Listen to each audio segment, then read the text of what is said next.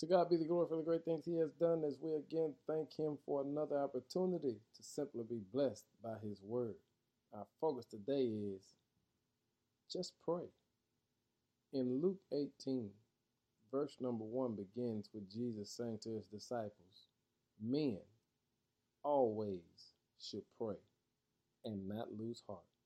And family, life can be so much simpler if we just remember the power of prayer. So today, we just want to take a moment and pray. Lord, we thank you for another opportunity to come to you to the throne of grace by way of prayer. We come lifting up everyone under the sound of our voice today, recognizing you know every need we stand in. And Lord, we come asking in the name of Jesus, would you move on our behalf? Breathe on our life, breathe on our issues, breathe on our spirit, that we can walk in the steps that you have for us today and bring honor and glory to your name. Lord, we recognize without you we are nothing, but with you we are everything.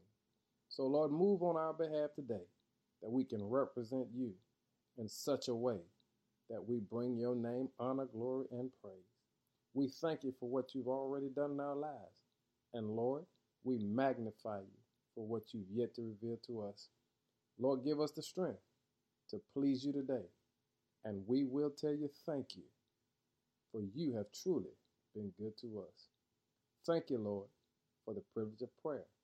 we give your name all honor, glory, and praise. In Jesus' name, amen.